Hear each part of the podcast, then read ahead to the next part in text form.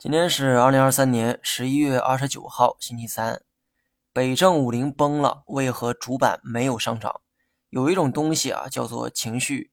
情绪转变呢，需要一个过程。你让一个刚兴奋过的人冷静下来做数学题，他大概率啊是算不明白的。人民币的汇率还在反弹，相比之下，A 股却不涨反跌。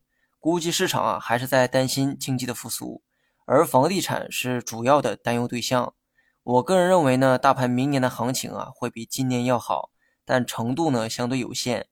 看好主要是基于强美元周期的结束，而担忧的层面主要来自于房地产。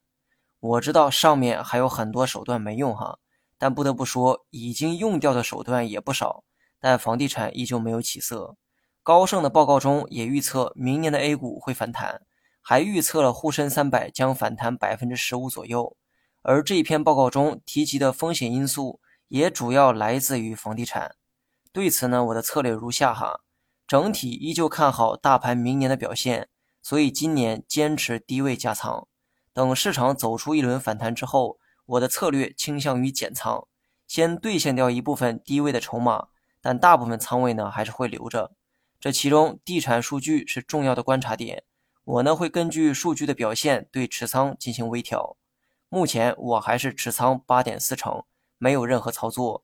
但随着市场的回调，最近也在找今年最后一次的加仓机会。好了，以上全部内容，下期同一时间再见。